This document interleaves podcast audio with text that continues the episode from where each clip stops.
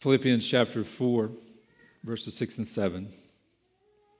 Do not be anxious about anything, but in everything, by prayer and supplication, with thanksgiving, let your requests be made known to God. And the peace of God, which surpasses all understanding, will guard your hearts and your minds in Christ Jesus. The world we live in gives us lots of reasons to be anxious. God gives us, in His great mercy, a path from anxious to peaceful.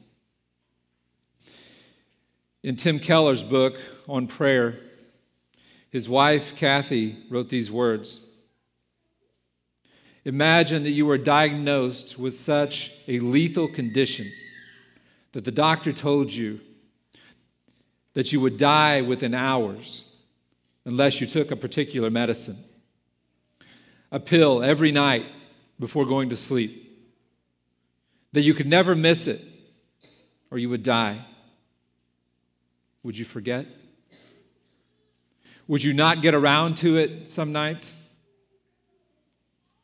No, it would be so crucial that you would not forget. You would never miss. Lloyd Jones, a prolific speaker and author, once said that he, a prolific author, had never written on prayer because of a sense of personal inadequacy in this area. I stand before you this morning, preparing to preach this message, feeling exactly the same as Lloyd Jones. I personally have been through great seasons of intimacy in prayer and seasons of distance. Tim Keller himself, if you'd read his book on prayer, talks about coming to this new affection for prayer, this new realization that prayer is foundational. And that was about 15 years into his ministry. And then it was a two year journey before it came, before it became more than just, it, before it became more natural to him. Prayer is a process. It shouldn't be. We make it that way in our flesh. I make it that way in my flesh. That's what we want to talk about this morning. This study this morning came out of the direct prompting of God, as they all should. Prayer should be the foundation of everything that we do as Christians, individually and as a group, as a church. This summer, we are planning to spend nine Sundays on the topic of prayer. Unlike last summer's summer series, we're not following a specific book. We will be quoting from a few key books, like the one from Tim Keller, the couple from Paul Miller, and others. And we'll be re- recommending those by name along the way. But we have, as a leadership team, have selected nine key topics, nine questions about prayer that we want to cover together. I'm intentionally not going to list them this morning, primarily because they are subject to change as God leads us. Again, this will be different than our typical expository preaching. We will be taking the broad topic of prayer and breaking it down into many topics and laboring to learn what Scripture teaches us about them.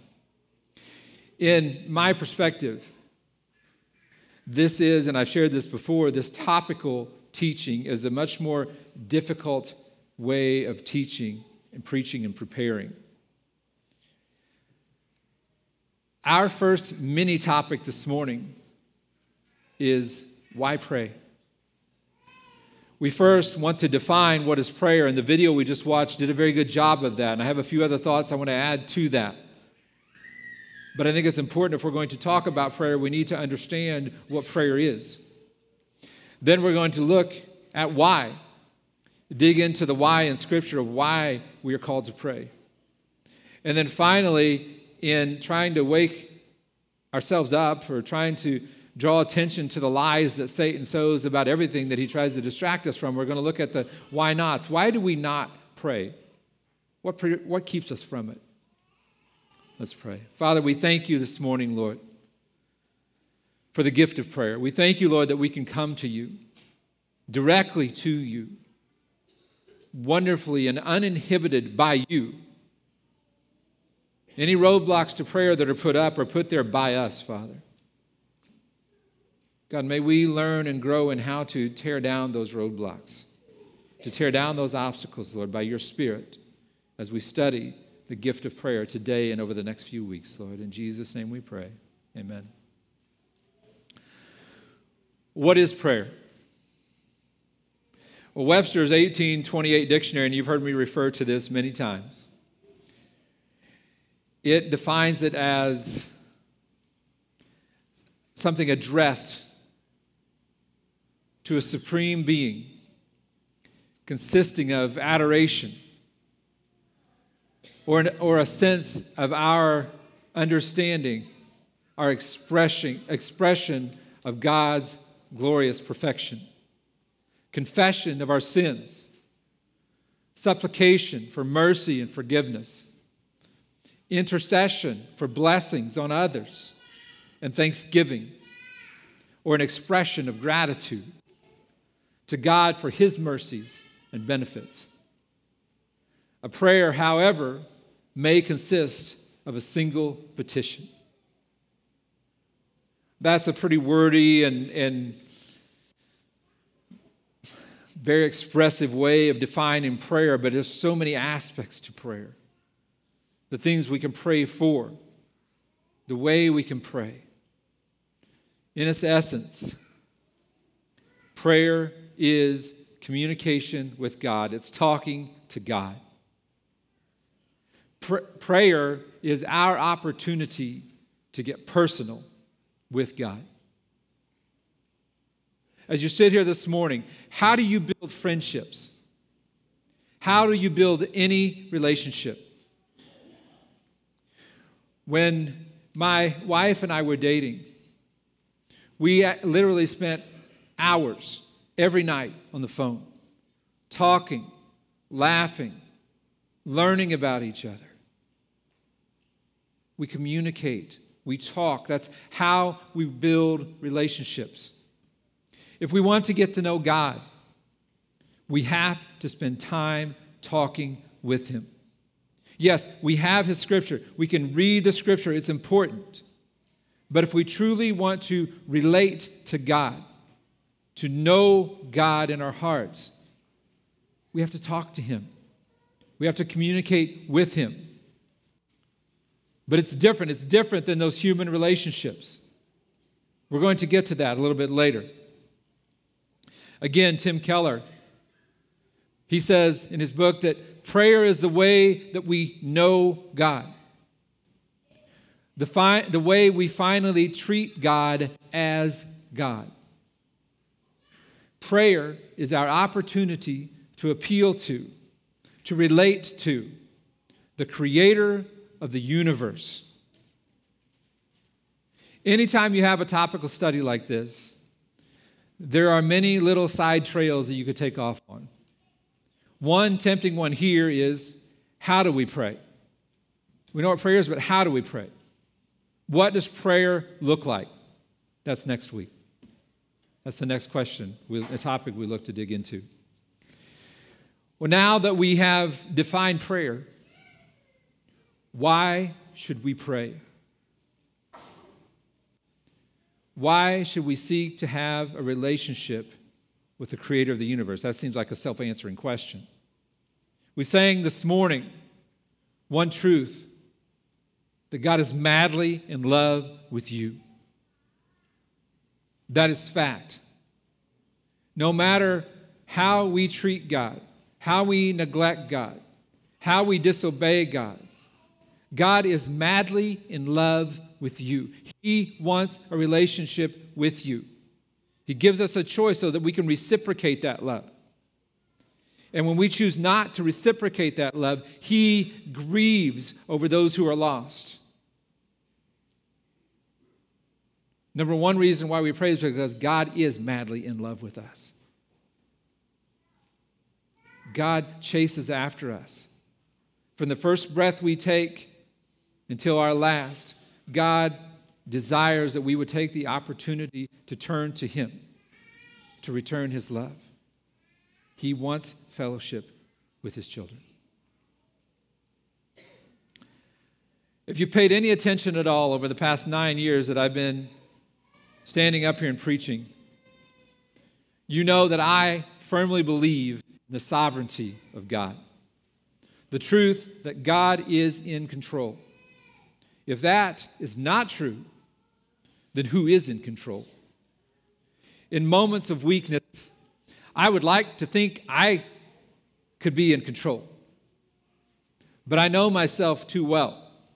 And I know that that would not go well. There is so much I don't know. There is selfishness. There is laziness. There is humanity in me as a result of this fallen world. I, in sane moments, know that I don't want to be in control. And if I can't trust myself, then who else could I trust? If I believe that God is who He says He is, pure in every motive, and perfect in every decision, why would I question His sovereignty? Proverbs chapter 16, verse 9. The heart of man plans his way, but the Lord establishes his steps. We have our plans, but God establishes our steps. And not only is God in total control, He already knows what we want to need. Psalms 139, verse 4 Even before a word is on my tongue, behold, O Lord, you know it all together. Just before his model prayer, the Lord's Prayer, Jesus says in Matthew chapter 6 verse 8, "For your Father knows what you need before you ask him." If God already knows, then why? If God is in control, then why? What are we doing? Prayer is not to get what we want, it's not even to get what we need. The goal of prayer is communion with God. God wants us to recognize our needs. God's, God wants us to recognize that He is the source of our needs. But what He desires most of all is relationship with us. Remember last week in Hebrews, our little promised lands that we talked about? Don't be so focused on the destination that you miss the journey. You remember that statement if you were here? We get so focused on the need, the want, the trial, the frustration, the struggle, that we ignore the journey that we're in in the midst of it. Prayer is that journey. Prayer gives God the glory. Psalm 79 9, a prayer. The psalmist says, Help us, O God of our salvation. Then he goes to the why for the glory of your name. Help me for your glory, God. Not to satisfy my flesh, not to get me what I want. Help me for your glory. Deliver us and atone for our sins. Again, why? For your name's sake. We are appealing to the creator of the universe to atone for our sins, to wipe away our wretchedness. And the pure attitude is not to save our wicked souls, but for God's glory. Because in saving our souls, He defeats the enemy. That's the purpose of prayer. It's not about us. We're not to make it about us. God makes it all about us in His love for us, His indescribable love for us. He makes it about us. And then, as a result of His perfection and His love, we are to make it about Him for His glory, because it's out of His glory that all are saved. So, as we make it about Him, then we're pointing people to God because we can't save people. Only God can save people. So the reason for glorifying God is because, number one, He's the only one worthy to be praised and glorified. Number two, He's the only one who can save everybody else. He's the only one who can save us. So, in giving the glory and the honor to Him, we are pointing everyone to the source.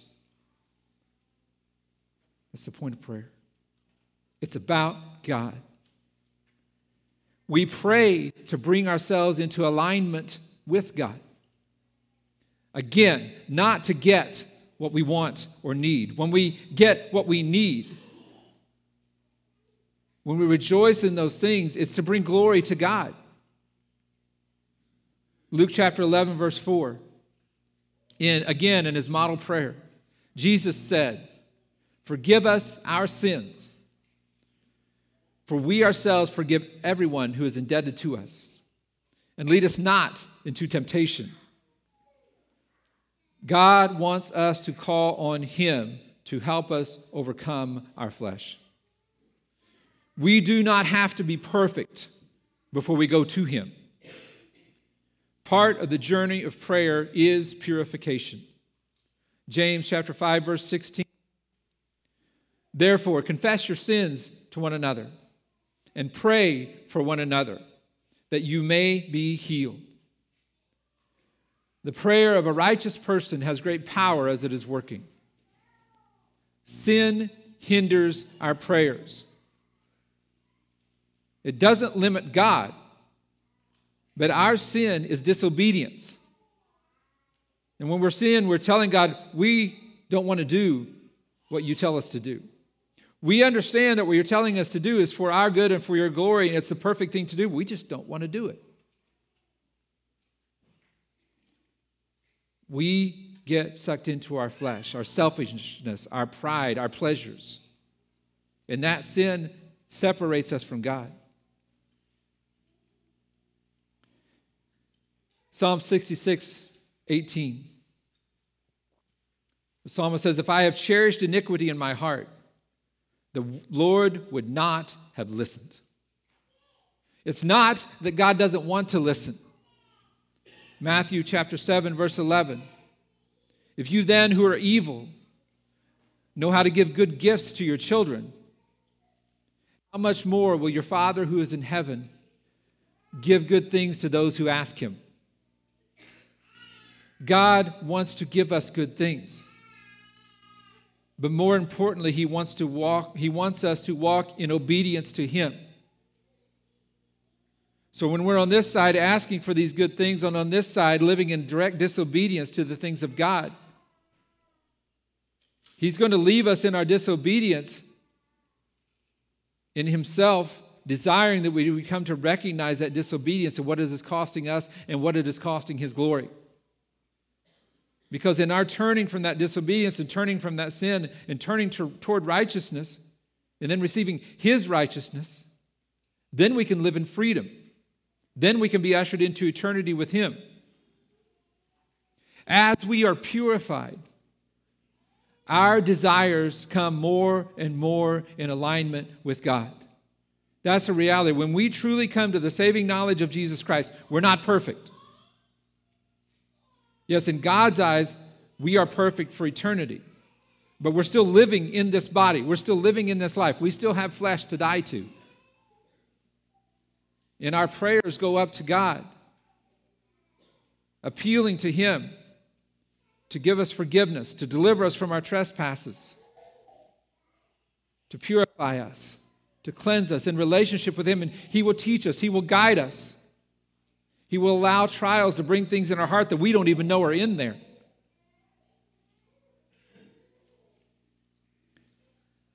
I was not the most patient person in waiting for a spouse.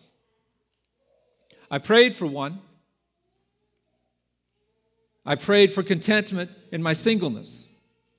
Probably not as much as I prayed for a spouse. You can laugh there. I tried to take things into my own hands.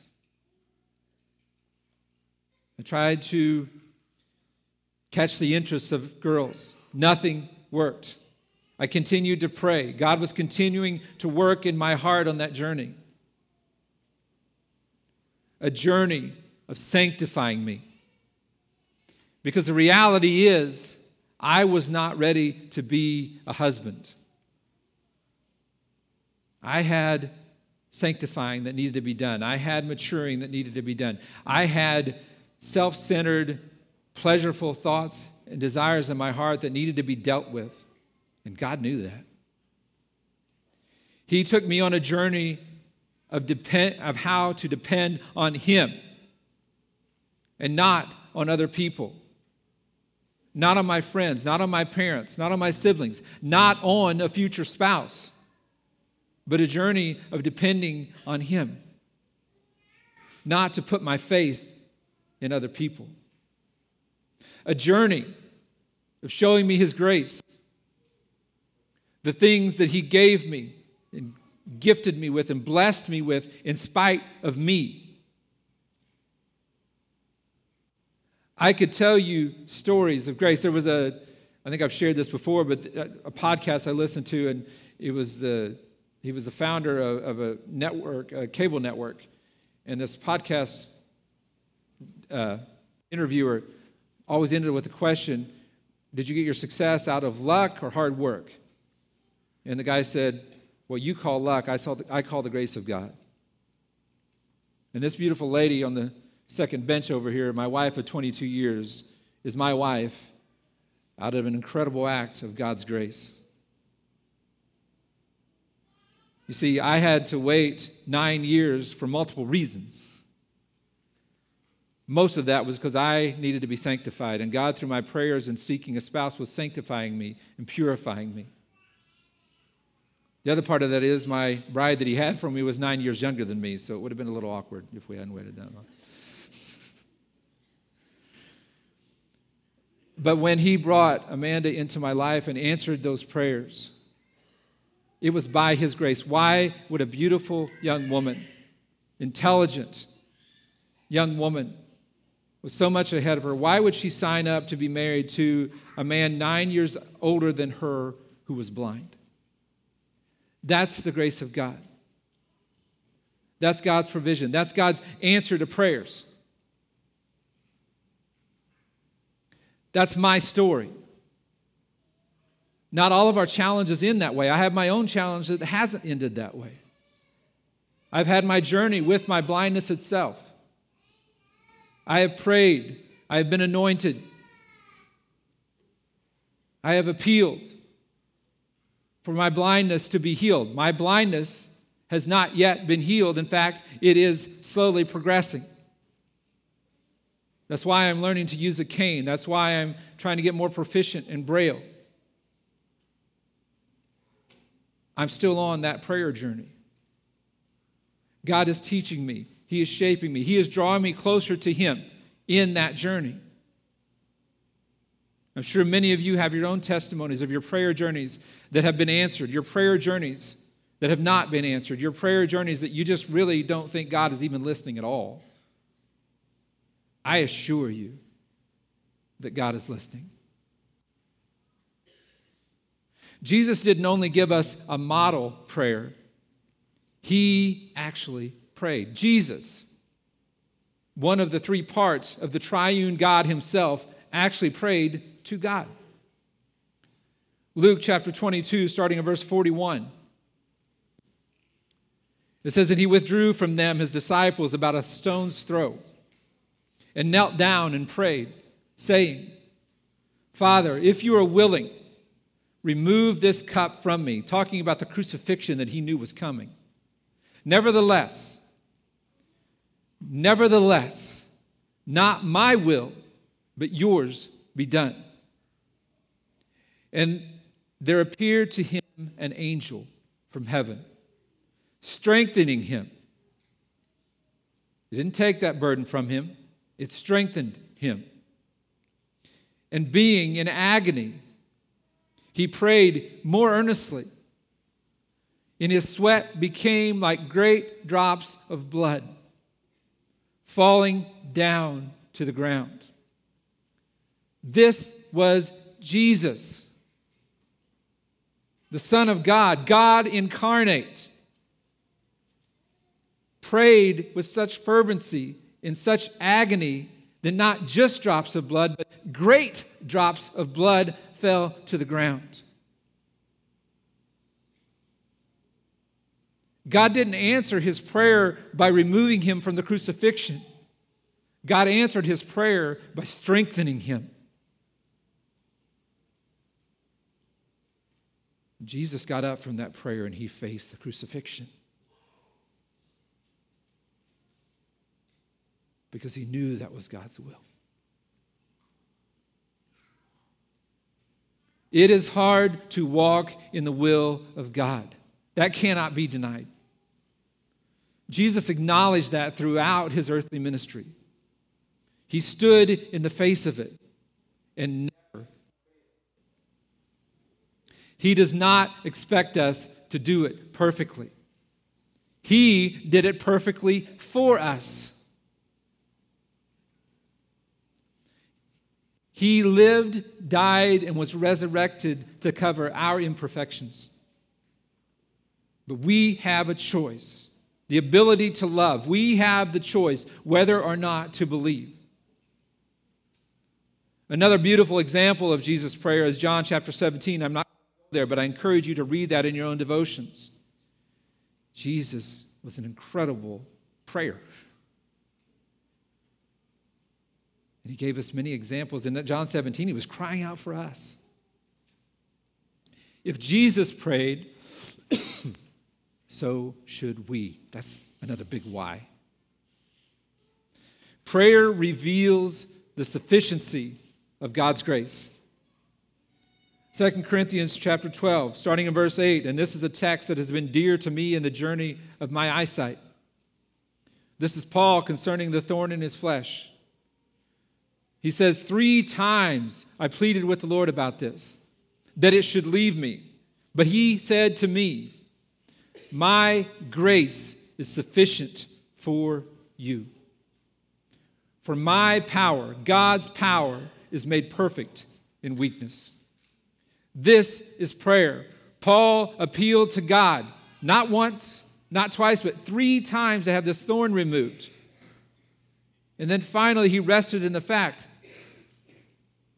that God's grace was sufficient. Not that the thorn was removed, but that God's grace was sufficient in the midst of the, of the thorn. Paul appealed through prayer and God answered. Then Paul says, therefore, because God answered, he didn't take the thorn away, but he answered. So therefore, I will boast all the more gladly of my weaknesses, so that the power of Christ may rest upon me. Why do we pray? It is an incredible gift. It's an access to incredible power. We are going to the throne of the God who created the universe, the God who is madly in love with us, and putting our full faith and trust in Him.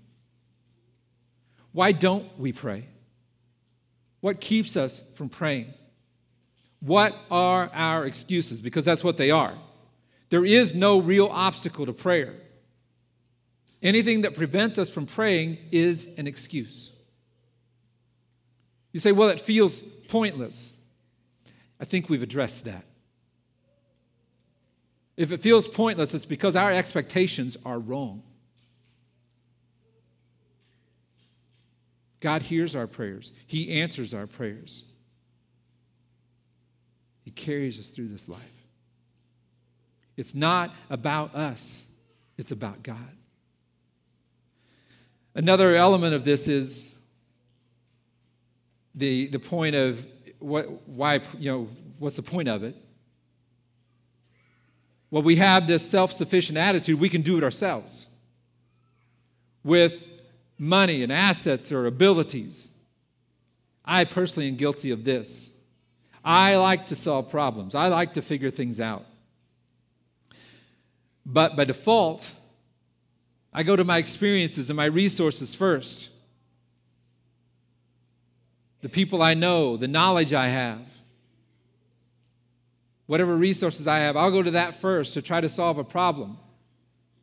Way too often I go to that first instead of first praying and asking God, give me the wisdom, open the door, giving it to God.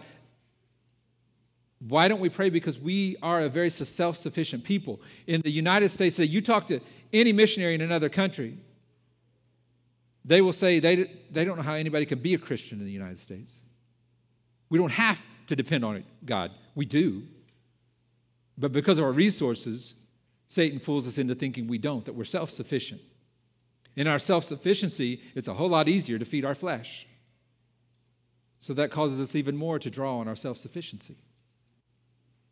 God wants us to take responsibility, to do what we can do.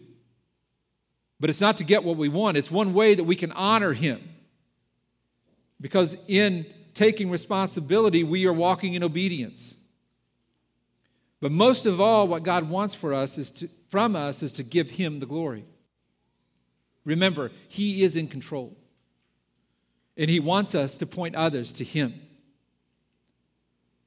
Another why not is that prayer is not comfortable. It doesn't feel right. Yes, it is uncomfortable. And I'm not talking about praying out loud in front of a group of people. We'll take this to the basics of you and your prayer closet, you and your private place. Just you and God talking. It's not comfortable. It's not normal relative to what we see as normal in communication. In various ways, it's different than any other type of communication we've done. When we talk to other people, it's a conversation. We can sit face to face. If you can see, you can see their facial expressions. You can hear the inflection in their voice. You can hear the words they say. You can hear their pauses.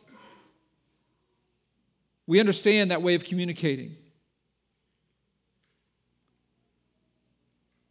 If it's through texting or email, Bad idea for a deep conversation, just so we're clear on that. But even then, it can be a dialogue, a back and forth, an answering of questions, a building on the conversation. When we're talking to God, let's just face it, it feels weird initially. We use that word weird to talk to somebody who's not there. It's like we're talking to the air. You say, but Kevin, God is there. Yes, God is there. But not in a physical presence. We acknowledge that.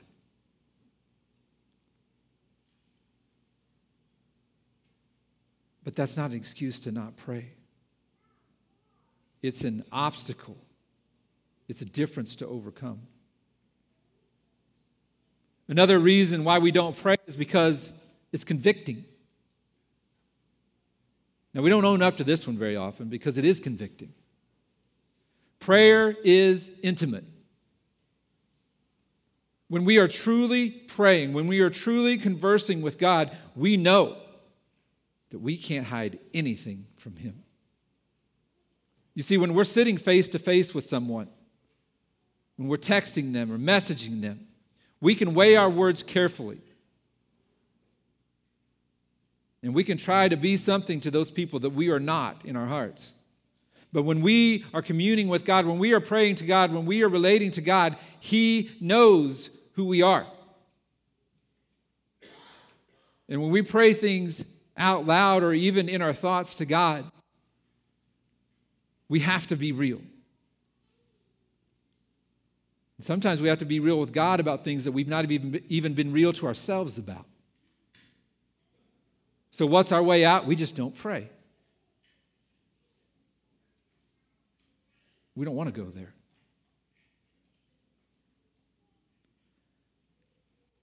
How is your prayer life? What excuses do you use? And not trying to tell anyone that they need to get up and do public prayer. I'm talking to each of us in our own private time. Why do we not pray? Why do I go through those times of drought when I don't pray? Some of these excuses that I just listed. And God is sanctifying me. You think about it, we have relationships with our children, and we love them. And we don't understand why they won't talk to us, why they won't share with us. And it's some of these same excuses. They're afraid of us, they can't relate to us.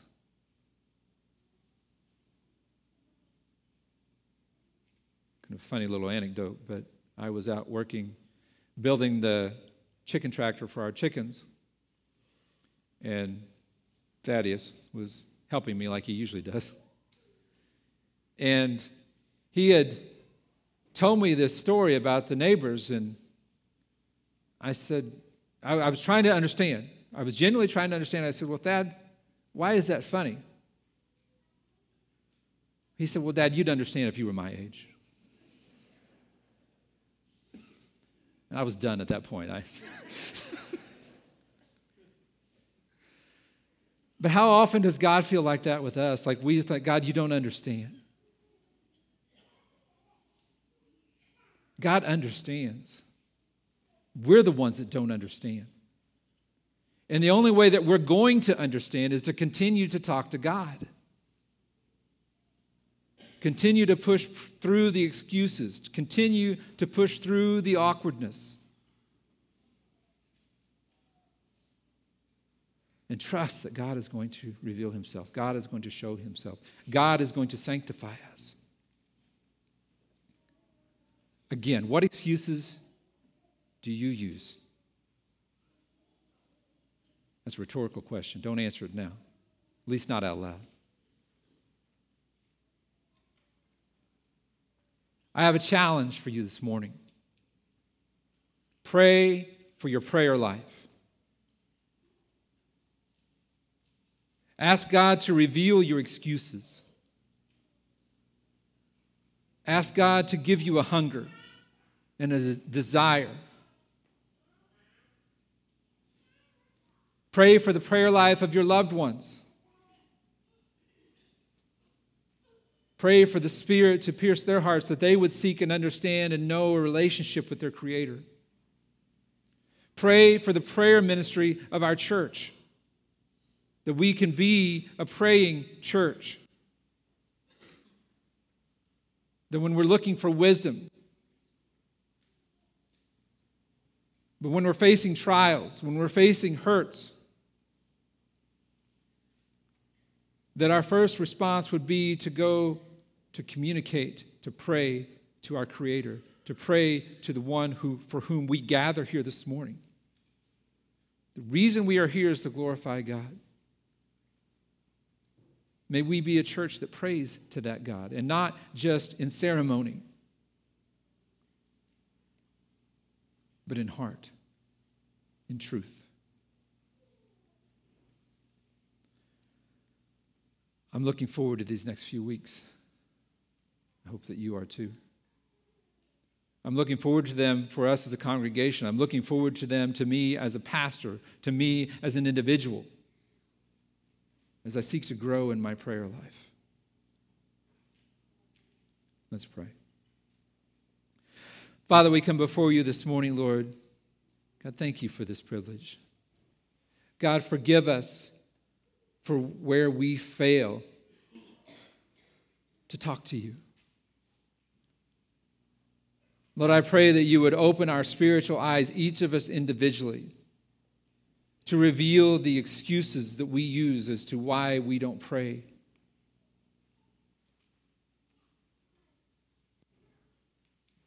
God, I pray that you would open our spiritual eyes and, and truly embrace the urgency of prayer.